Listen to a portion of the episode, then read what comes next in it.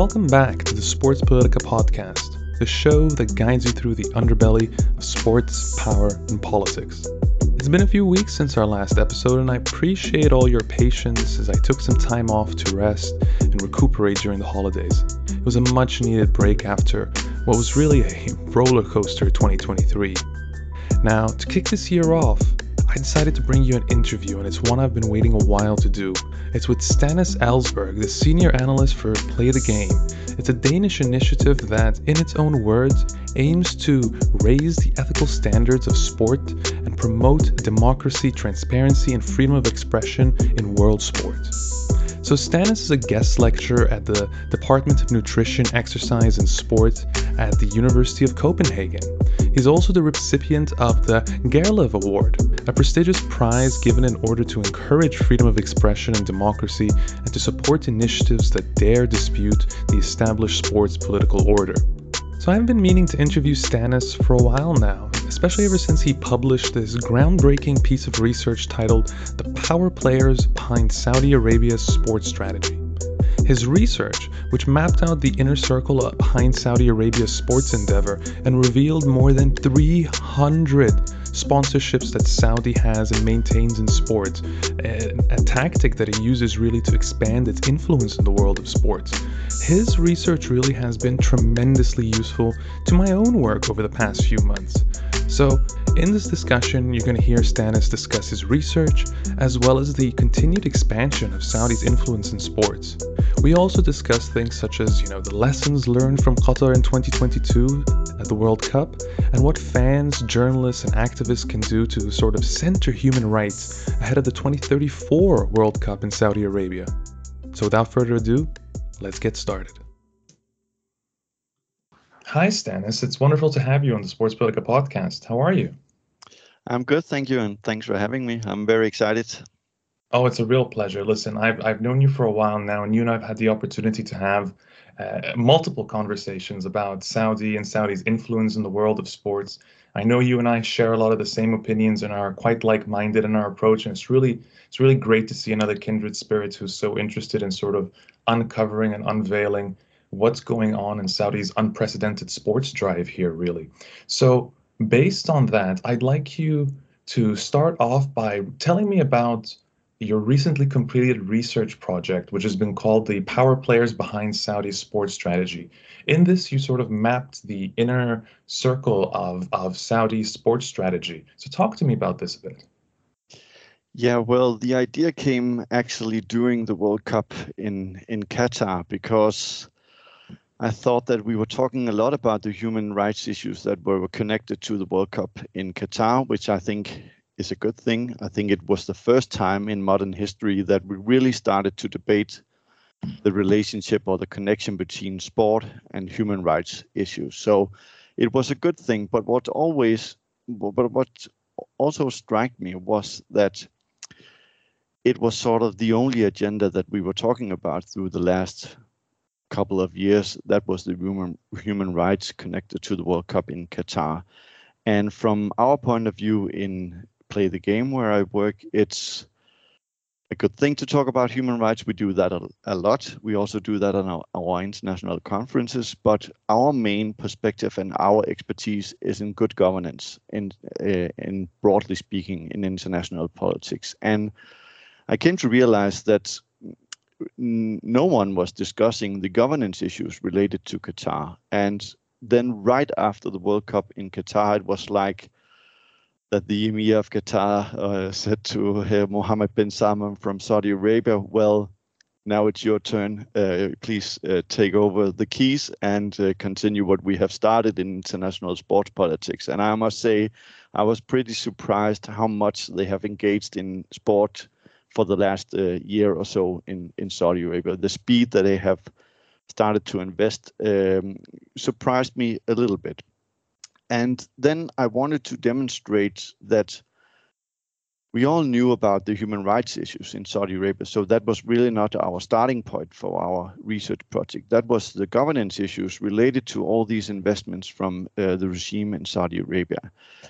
And while much has been said about Mohammed bin Salman and his uh, sports endeavor, we wanted to highlight who are the core people uh, just right under him that are also very influential in not just their sporting strategy but in their political agenda in total. So that was really our main focus for the research project and then we also wanted to highlight all the many sponsorships that were connected to those people uh, that we found in, in our uh, data set. This is all really, really fascinating. You mentioned a lot of really, really interesting things there. I'd like to just cut in and ask you one question. You mentioned specifically that Saudi, you were really surprised by the sort of the speed and the uh, the, the the drive recently that Saudi Arabia has has pushed in the past year. Why the last year specifically, given that we have seen that Saudi Arabia sort of started dipping its toes into into you know soft power and sports really and this part of this vision 2030 master plan and around 2016 2017 including you know lobbying attempts in the united states etc this is where they started really talking to all major uh, sports organizations. So why the last year specifically, Stanis? Yeah, I think it's based on what they did with the National Football League and the so-called privatization of sport in Saudi Arabia. It's also connected to uh, the company SRJ Sports Investment because we knew that they were engaged in hosting big sporting events. We knew that they wanted all these kinds of big sporting events uh, to the country. Uh, but that's quite similar to what we have seen from the region. It's similar to all kind of countries, autocratic or democratic nations. They want to host the biggest sporting events. So it's not that uh, that was not for, surprising for me. The surprising thing was that they started to invest so many money into the National Football League and that they succeeded so easily convincing some of the best players in the world to head to Saudi Arabia. And the next thing was that on top of the massive debate we had about Qatar, FIFA, and autocratic uh, nations and states' investments in world sport, uh, I was thinking that it might not be this year that FIFA would start to create such a big diplomatic relationship with the regime in Saudi Arabia. We know that uh, President Infantino has been in Saudi Arabia a couple of times over the last couple of years, but I was actually a bit surprised that FIFA uh, quite quickly handed them the uh, Club World Cup and then now de facto also has handed them the uh, FIFA World Cup in 2034. And then I must say it it also surprises me that it seems like all kind of sports federations is just rolling out the red carpet for Mohammed bin Salman. There's no one stopping them.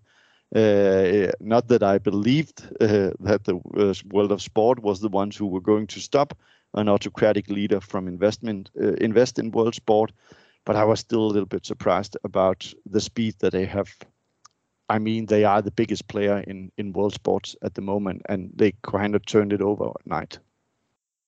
They're in complete control of multiple, I'd say, sports at the moment. Beyond football, it's incredible to me watching Saudi Arabia completely own a sport like boxing right now. All the major boxing, at least heavyweight showdowns, are currently taking place in Saudi Arabia. And you even have promoters like Eddie Hearn referring to, you know, Turki Sheikh, uh, the head of the General Entertainment Authority, as His Excellency. Like, just, I mean, I had to chuckle really when I saw that uh, that tweet a little earlier. I don't know if you got a chance to see that or if you're even really following boxing, but I just had to laugh at Turki Sheikh really being referred to now, just generally by sports leaders as His Excellency. This really, in some ways, sort of encapsulates the growing influence of Saudi Arabia in sports. Do you think this uh, what what you're discussing here, the sort of the speed and sort of the willingness for federations to roll over and roll out the red carpet for Saudi Arabia, is this reflective of Saudi's growing influence? And if so, how are they achieving this influence exactly? Well, first of all, I think we have to realize that Saudi Arabia is uh, it's a whole nother ball game than Qatar was. They are a much bigger player in international politics in general They have much more of the so-called hard power if they want, both military and economic power. And uh, right now, they are also succeeding in creating what we usually talk about as soft power. You know, another power source where they want to create a more picturesque image of the country and convince people that there is something great about Saudi Arabia and not be associated with the murder of Khashoggi and the human rights abuses. Uh, I, I just have to go back uh, to to the boxing thing because, well, first of all, I'm a I'm a huge sports fan.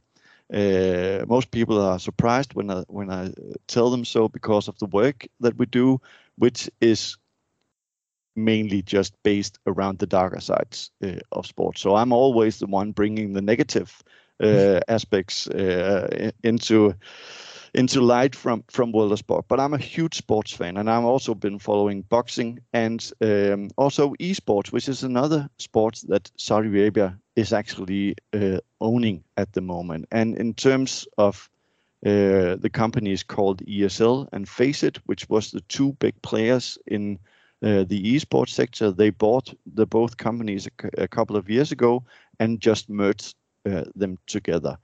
Uh, and that's one of the real integrity issues uh, I have to highlight in terms of Saudi Arabia because of this SRJ investment company. They not only want to bring big sporting events to the country, they want to create their own sporting events.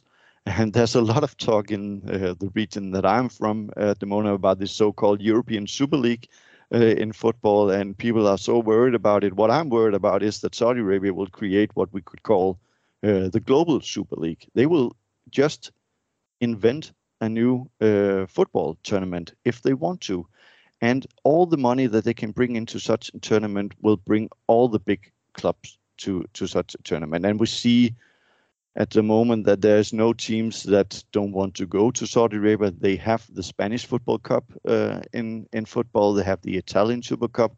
They had or have the Turkey Super Cup, uh, which was a whole nother story. Uh, but uh, that's just uh, the way things are going at the moment. And the next sport for Saudi Arabia, which is a bit surprising uh, to me, is of course tennis.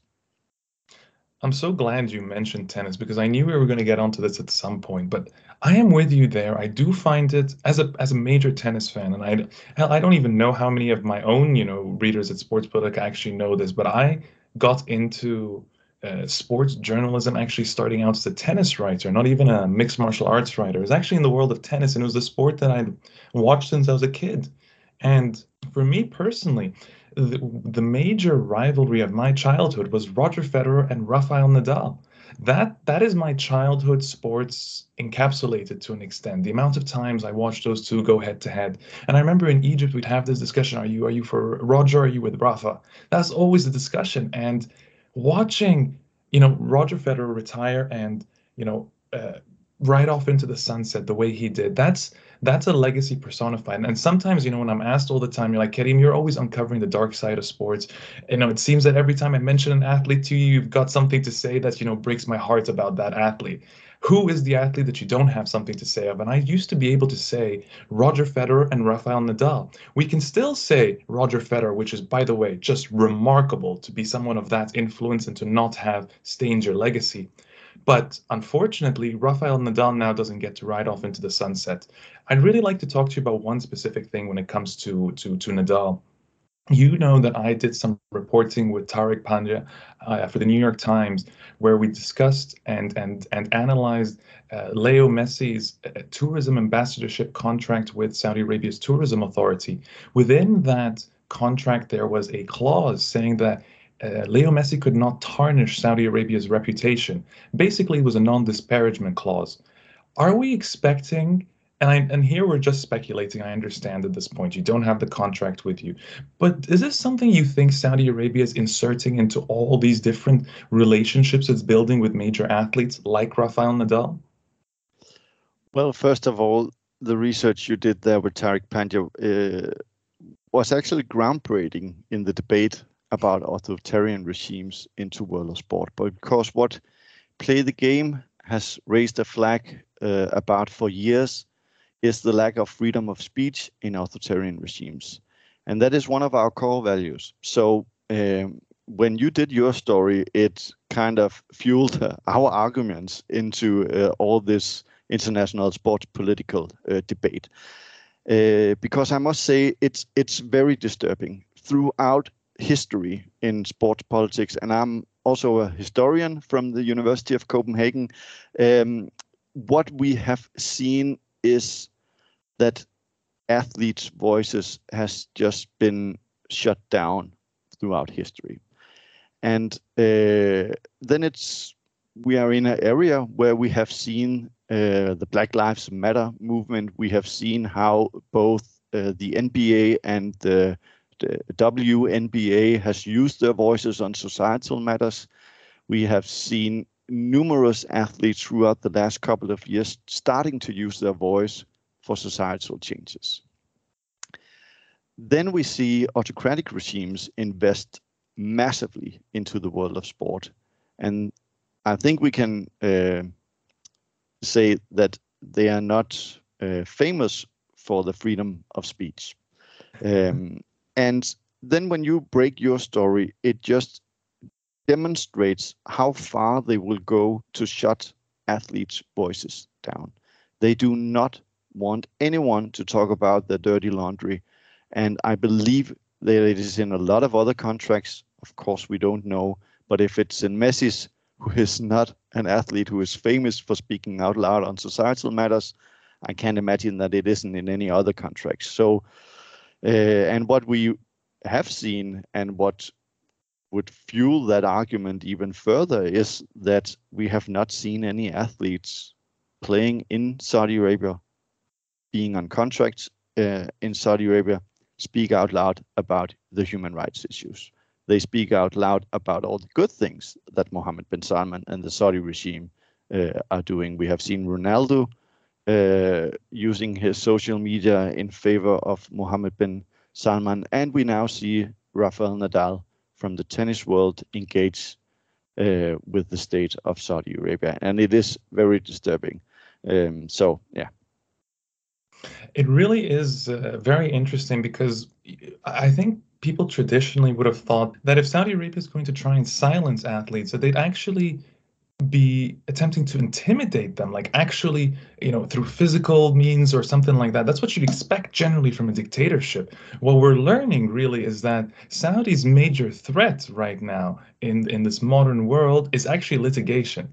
And when we think of the sort of the, the, the capitalist societies we're in and the profit driven uh, sports industry, I think that's a significant threat, isn't it? Like litigation really is the way to keep athletes uh, silent. It gives them consequence. Money can be lost here if I speak out. Is it really worth it? What can I change?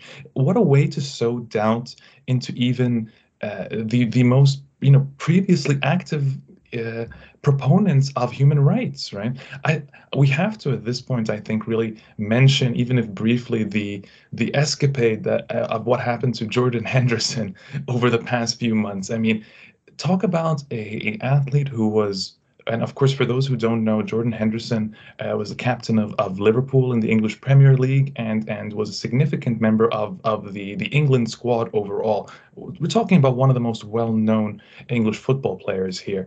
He was also a major proponent and an activist and outspoken for the LGBTQ plus community. He'd wear the armbands.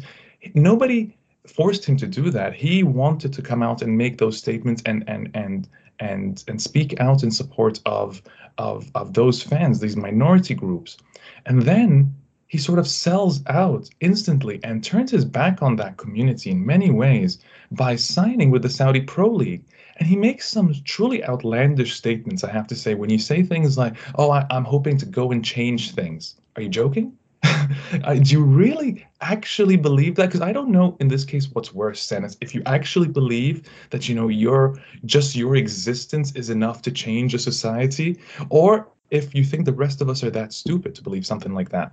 But beyond that, now, just what, three, four months into his tenure in Saudi Arabia, we find out that it seems that Jordan Henderson is leaving Al Ittifaq and is moving to Ajax, it seems. So he's truly given up on this Saudi experiment. So from that, I'd like to I'd like to sort of understand here. This kind of is twofold. What does that mean, really, when we're seeing athletes actually uh, sort of turn around and and and sort of walk, try and attempt to sort of walk back those steps? Is this something that was done out of out of personal means? Do you think this is going to be something we see more frequently in Saudi Arabia?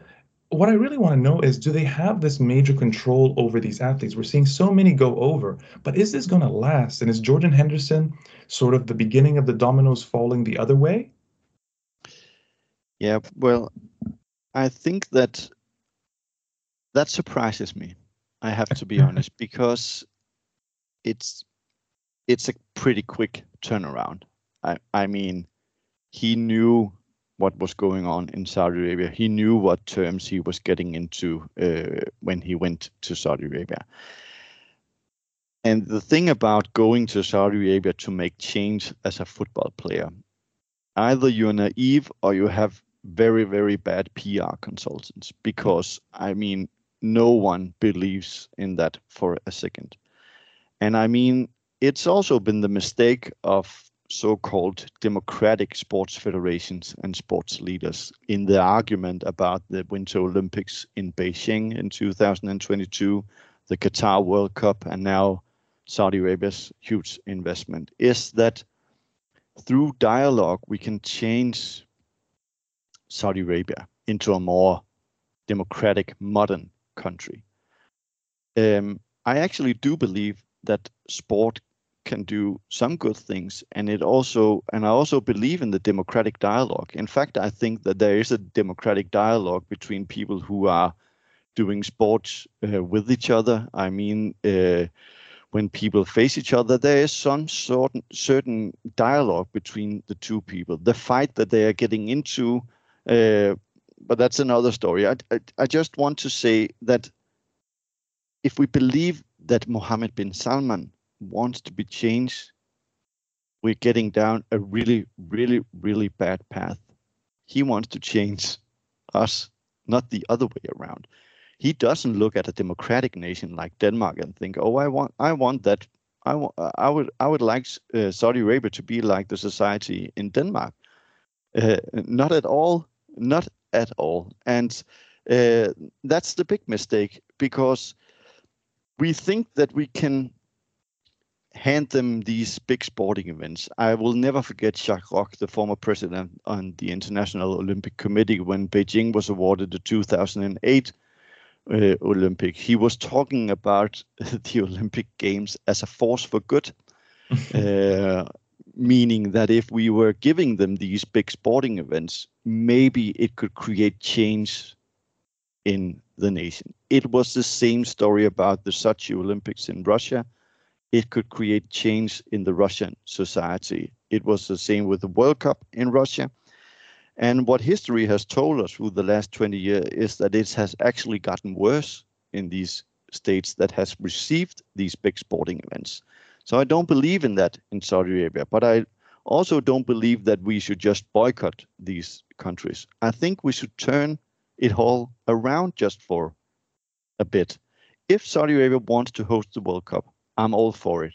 I believe that sporting events should be able to be hosted in all countries around the world, maybe with a few uh, exceptions, but in general and in principle. But I think it should be on the right terms and on the right criteria. So if you have human rights as a criteria in the awarding of an event, you have to look at that criteria. And Saudi Arabia then would not be able to host an event like the World Cup. And I think that's the big mistake. If sport really wants to use its power to make change in the world, they should use it before and not be used by these autocratic regimes. You make some excellent points there, Stanis. Uh, I, I do, I do wonder though sometimes uh, who gets to be sort of the moral arbitrator of human rights in, in, in the world of sports in general, really. Uh, a quick example here. A lot of the, you know, the countries that point the finger at Saudi Arabia, you know, the, the United States, uh, the United Kingdom, these are also countries that engage in, in selling arms to Saudi Arabia. How do we how do we wrap our heads around that? The fact that you may have actual sports institutions, you have good people in all these countries who are trying to, you know, apply pressure and and bring the focus to human rights. Yet the the the you know the stakeholders that actually matter in the country that have sway, the politicians, are doing the exact opposite. How then can we uh, say that? Well, for instance, the West, which has has long claimed itself as a, as a bastion of, of democracy and human rights. Do they still get to be the moral arbitrators when they are in fact helping uh, supply and empower and embolden authoritarian regimes? This is where it gets a bit tricky, I think. What do you think? Yeah, uh, it is tricky, but but uh, uh I believe that sports has its own values, own mm-hmm. core values that it has been based on for centuries. And if they do believe that those values, which they don't miss a chance to speak about when they host all the big uh, awards and events and so on, that there's uh, room for all, no to racism, LGBTQI communities are very welcomed in the world of sport, uh, and so on. They should really stand on those core values. It's it's not that difficult. I mean, if Saudi Arabia wants to host the sporting event, we cannot change the human rights situation throughout the whole country. It's impossible. And if we do believe sport can play just a minimal role in fostering the values that sports claim to represent, then we should at least guarantee that when we build stadiums, hotels, restaurants, host the sporting events, those values that sports want to represent uh, can flourish throughout those weeks. The argument against that is, of course, then we will help these autocratic regimes to create a picturesque image for three weeks when they host the World Cup. And yes, that's a, that is also a consequence about about this, but it's a starting point. As we see it now, we will go to Saudi Arabia in uh, 2034 there will be no freedom of speech, no free press, uh, and the sporting world. It they can't. It it must not happen again. What happened in Qatar? It it would simply be a big big failure once again. But I but I agree. Who should determine who fulfill the right human rights criteria? And of course, FIFA or the IOC should have an independent uh, some sort of independent council that would assess the human rights situations in these countries. It can't be FIFA themselves. Well, that's exactly it, really, because when we talk about influence, and I really think I think a lot, and I ponder a lot about your research sometimes, and I go through your excellent Excel sheet, which where you really map out just how extensive Saudi Arabia's influence is through its sponsorships and through its really just just the amount of stakeholders that are involved, and how many federations this crosses over, it makes you wonder really how how do you get away from that conflict of interest, which is undoubtedly going to impact how these institutions uh, you know, react and handle Saudi Arabia. It's like any other conflict of interest, I think. As a journalist, you're not supposed to be taking, you know, money from the sport that you're working for. You're not supposed to accept, say, flight accommodations or anything like that. There's a reason behind that. It's not sort of just like uh, old school, uh, high and mighty values or something like that. The truth is, is that once you've been paid for you know, you've been given some sort of incentive, it's very unlikely that you will be uh, willing as willing to be as critical of your host right? They've done something for you. They brought you all this distance etc why would you criticize them? It feels like saudi has done that on a major scale in a way. With all these sponsorships with all these investments with all this you know cash injection and cash flow uh, occurring across sports really a gold rush at this point why would all these different sports and governing bodies like FIFA and the IOC bite the hand that feeds them well, the first thing you you you ask, what can we do about these conflict of interest? The interesting part with that is that most of the sports federations actually have statutes and rules that would prevent this, but they, they turn a blind eye. I mean, the IOC states in their in the charter and the, and the rules that uh, sport always must remain political neutral. neutral. they talk about the so-called autonomy of sport, which we know, of course, is is not real uh, in real real politics, uh, but they do have the rules for it. And then on the other hand, uh, we have Princess Rima, uh, who is a member of the IOC and also uh, a part of the royal family in, in Saudi Arabia, and is also the ambassador to the United States. How can that even happen?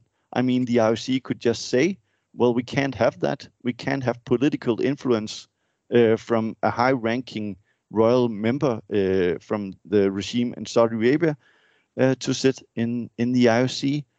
But the funny story is that the IOC and their executives love to be around royal people. So it's it's just a paradox that no one seems to be willing to uh, sort out. But the answer to, to your question is it should be quite easy because the rules are there. There must be no political uh, interference into the IOC and the national Olympic uh, committees. Uh, but Play the Game did some research a couple of years ago where we demonstrated, I, I believe it was that uh, in seven, in that one in seven national Olympic committees uh, was politically dependent on his government. So there you have it. It's it's no one wants to. I mean, uh, the president of Belarus, uh, uh, Lukashenko, was also the president from for the National Olympic Committee for over 20 years. So it should be quite easy. Of course, it serves sports no good that these leaders are also the leaders of uh, the sports federations. But they're well aware. That's the thing. It's not like we're going to be able to distance these these sports these these world leaders from sports because they're well aware of the value of associating with sports. I mean, we we are in an age now where I think there's more recognition of this, you know, so-called sports washing term and and the discussion around soft power in sports more than I've I've seen in a long time. And I've been doing this for for about ten years now. Uh, but this is none of this is really that new at the end of the day. Like we know that sports that that leaders have attached themselves to sports for a very long time and have associated with the sports that would bring them the most popularity. In many cases across the Arab world, that would have been football, right? Like football was such a key component here. So watching Mohammed bin Salman utilize football now, I find is really interesting. And of course, it goes well beyond sports washing. I think the term I really enjoy when it comes to watching his progression of the Saudi Pro League is almost bread and circuses. He's really just keeping his his uh, his people, you know, you know, comfortable and happy and entertained at the moment. Because when you have a population that's you know 50% under the age of 35, that's a lot of people you got to keep entertained or else anything can really happen right?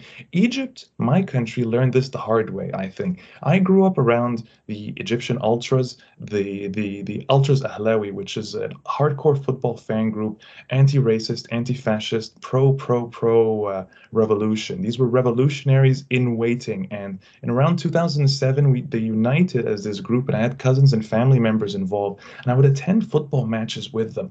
And the, the they always targeted the police and the government and with slogans and chants. Eventually, and the government feared them, mind you. There was constantly clashes between the police and and these ultras. The government feared them significantly, and rightfully so, because come 2011, the Ultras Ahlawi were exceptionally important revolutionaries and components of the Arab Spring. Who would have thought, right? Just hardcore football fans looking for a voice as just young men in a space where there's no voices being disenfranchised in society. And you find it in football and go on to become a revolutionary. That story should really scare all all authoritarians out there and show you the power of sports when utilized organically and when it becomes your only hope in a political vacuum that's completely devoid of free expression. If Mohammed bin Salman really doesn't realize right now that by opening up his country, he is uh, he is in many ways bringing in this potential of of new ways of thinking, of new potential, uh, future generations asking and demanding more from him. So football becomes this tool that could be both a, double a double-edged sword. Really, he is using it to distract his uh, his his uh, his his you know his his his followers and his his countrymen right now but that could in an instant turn against them.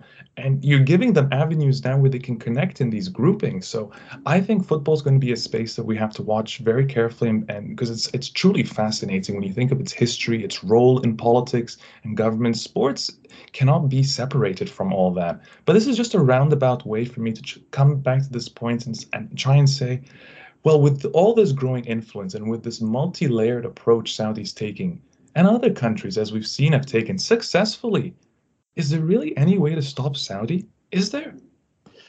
No, there there isn't, and um, and but there is a way to um, hit the brakes for a moment. I I mean, Play the Game was founded more than 25 years ago in 1997 and uh, our international director Jens, who is also the founder of Play the Game, sometimes described that Play the Game has both been a big success and also a big, big failure. We've been a big success uh, in terms of highlighting the darker sides of sport throughout the last couple of years, thanks to investigative journalists, academics, and so on who has attended uh, our conference and who have written for our website. There was no platform 25 years ago who were discussing these issues. Uh, the failure is that it's the same issues we discussed today that we discussed 25 years ago. But there has been small steps along the way. And I think we have to realize and accept it's a long game. It's a very long game. And, and at the moment, we are not winning it at all. It's going it's going the other way, in fact, uh, because Saudi Arabia is the player uh, that they are, and because sports leaders are engaging so much with autocratic regimes.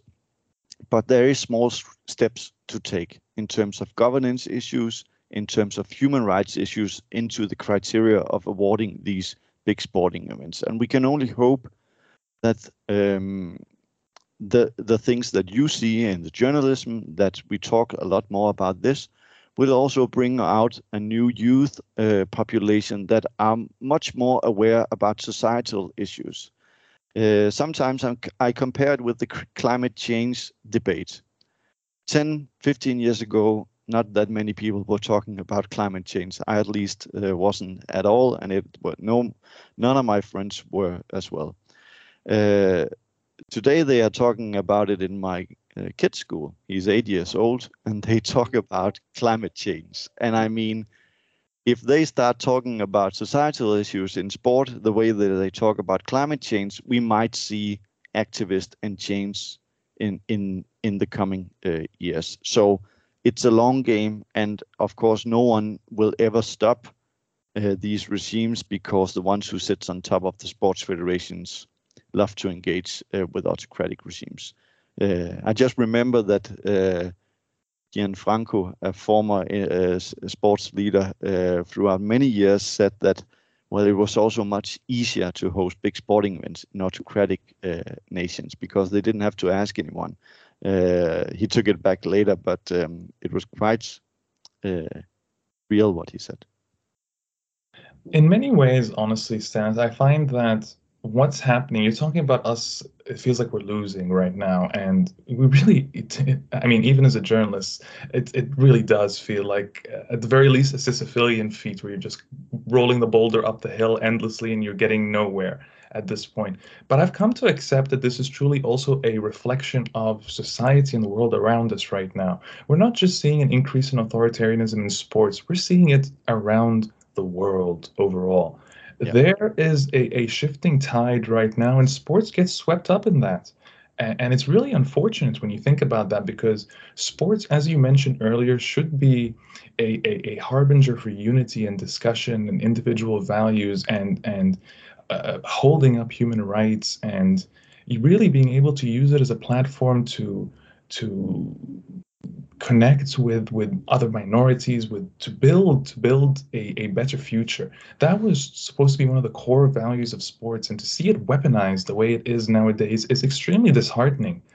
As a journalist i have i think in, in a way to keep myself going somehow and to motivate myself i've come to accept that the best i can do really in many cases is to raise awareness. That's really the best role I can play. When more people come to me and say, "Hey, Karim, I never knew about this. Thank you so much for opening my eyes." That that that that's a good feeling. That tells me that you know things can change. Every once in a while, you're able to change somebody's mind or to just open their mind to to something they weren't thinking about before. Do you do you agree that currently this is kind of where we're at, the stage we're at, and if so, what do you think? What do you have to say to to fans who feel hopeless in this situation as well? Yeah, uh, there's two things I would like to say because um, play the game is based on dialogue among people, also among people who don't have the same opinions. Actually, I think it would be quite boring to sit around a table with people just with the same opinion uh, as me. And I don't think that Play the Game has the answers to every everything. That also comes to the debate around Qatar and Saudi Arabia. I applaud the discussions, I applaud the debate, and we want to raise it at Play the Game as well. Sometimes, though, I have to say that the people from autocratic nations are not that much into engaging in these kinds of debates. So it can be quite uh, difficult to have a debate around these issues with the same people that we are debating so much. Uh, but but I believe the dialogue is the way forward, and what we are experiencing at the moment in society as general and broader speaking, not uh, in sports politics, is a, a, a complete polarization. And I actually also think uh, Qatar contribute a little bit to that in terms of sports politics because it's mm-hmm. because of the human rights issues was such a big deal and we know now that we also saw a very strategic approach from the regime in Qatar starting to call out western so so-called western mainly western journalists who were critic critical about the Qatar regime if they were not Orientalists, they were to some extent racists. And it was quite um, obvious to me that it happened in the last year or so up to the World Cup in Qatar. I started to see the same people saying the same things. I started to see them see the same stuff that the emir of Qatar was saying in his speeches. Um, and it just fueled the debate and it became well counterproductive uh, for everyone. Uh, and there was, of course, some part of uh, um, the the coverage that was a little bit racist. I mean, it, it's not that it wasn't there, but it the same people who had fought for years to bring out these stories, bring these stories out to the people, were now the one being accused of being racist or Orientalist. Uh, and I just I, I, couldn't have that. It wasn't me personally, or some. I was also called uh, stuff, but I was not the one exposing Qatar and FIFA 15 years ago. And now those people who did that were the bad people, and that was uh, that was too much for me uh, personally. Um, and uh, now I forgot your, your initial question, but uh, just wa- want to raise one more thing that you said was very interesting is that um, when we talk about you know giving something to the youth, they have to get some sort of entertainment activities. You met uh, bread and circuses from the the old Roman Empire. Mm-hmm.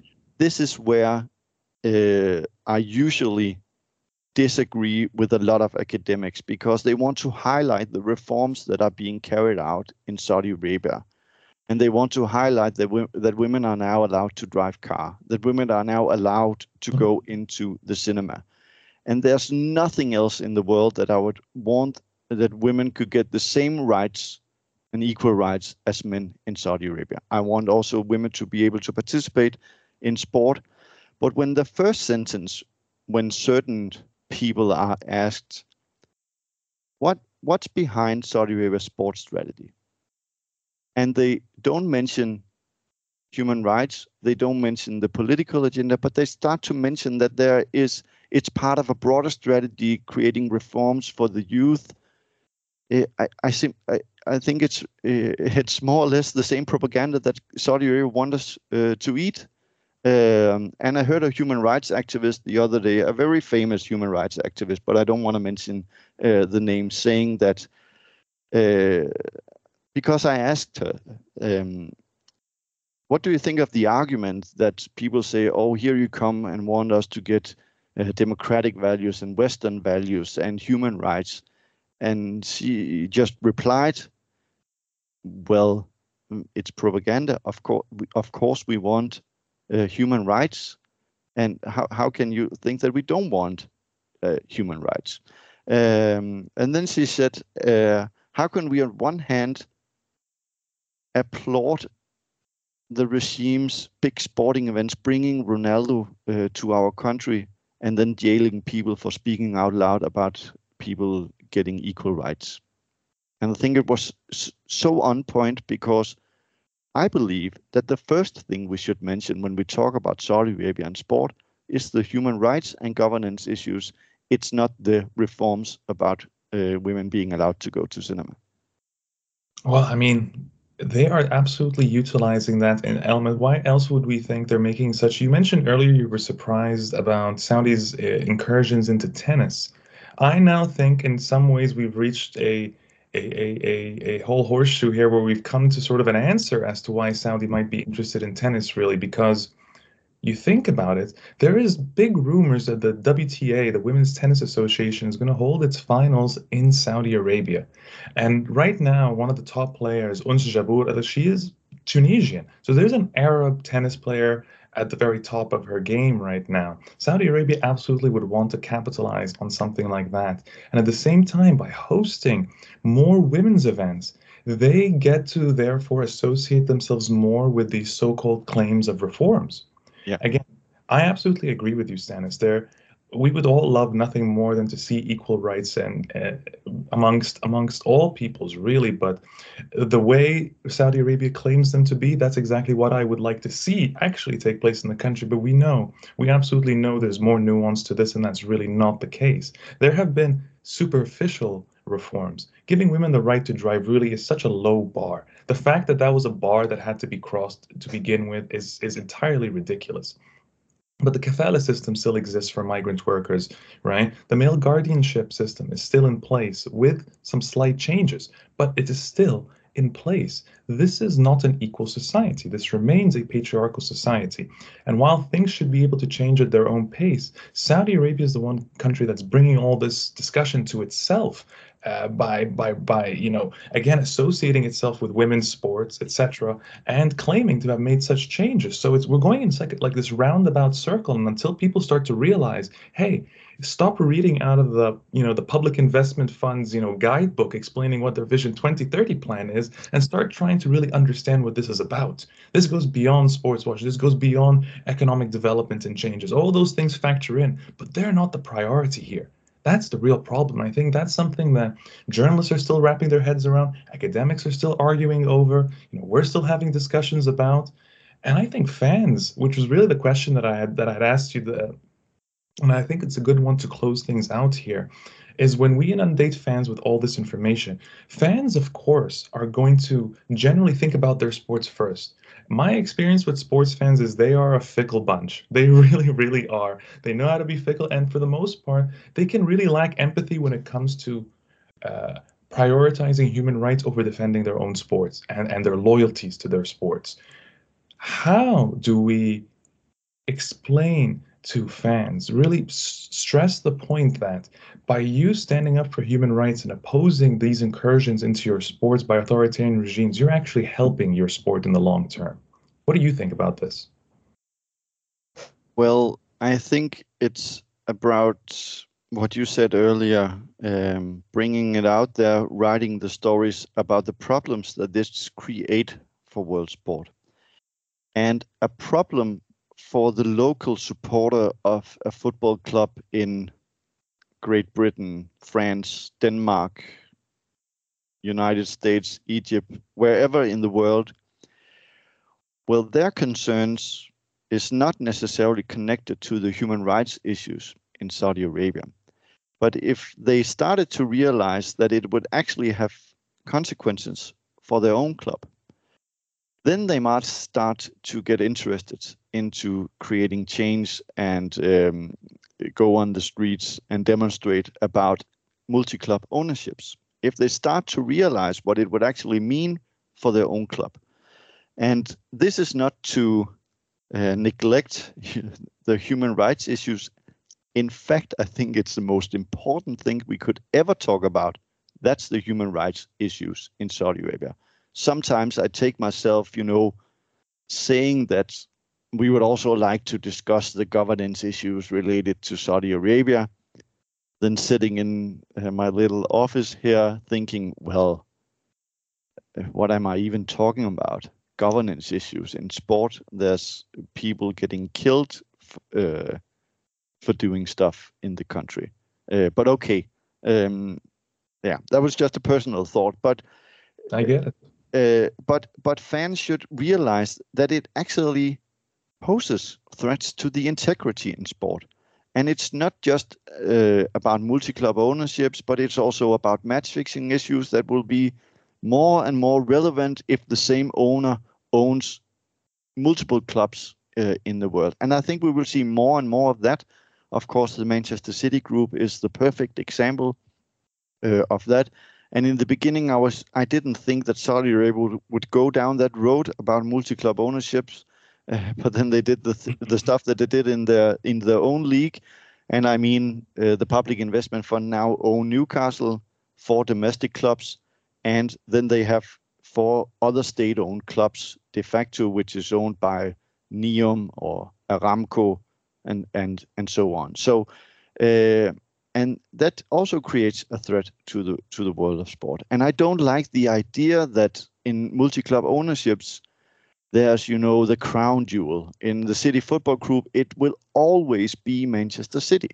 So if you are a fan of a, a club in uh, one of the countries that they owned a, another club, uh, it will always be uh, the second choice of the leaders in City Football Group. So I think that we should start just uh, raising concerns and writing the stories what it would mean for uh, the fans of, of these clubs. And it can be very abstract because maybe they just well in terms of Newcastle, I mean most of the fans just uh, just happy about the the old owner uh, getting out of the way, and uh, now they are having success. So well, it, it didn't foster the uh, activism against the state ownership from, from Saudi Arabia because they are such a huge success at the moment in Newcastle. Honestly, Stanis, I think you and I can can talk about this for hours and hours and hours, but uh, it's it's getting late where you are, and I, I don't want to keep you up uh, much longer. Just to say, I think you're doing fantastic work. It's great to have uh, what feels like allies and kindred spirits in the space with me. Uh, and yeah, sometimes this can be a really lonely uh, industry and endeavor that we've undertaken. We're not exactly the most popular people amongst uh, sports fans with all this uh, negativity, as they say, that we bring to this. But just to say that I appreciate you and the work you do and the work Play the Game does as well. So thank you very much for taking the time to join us today on the Sports Politika podcast. Thank you very much, Karim.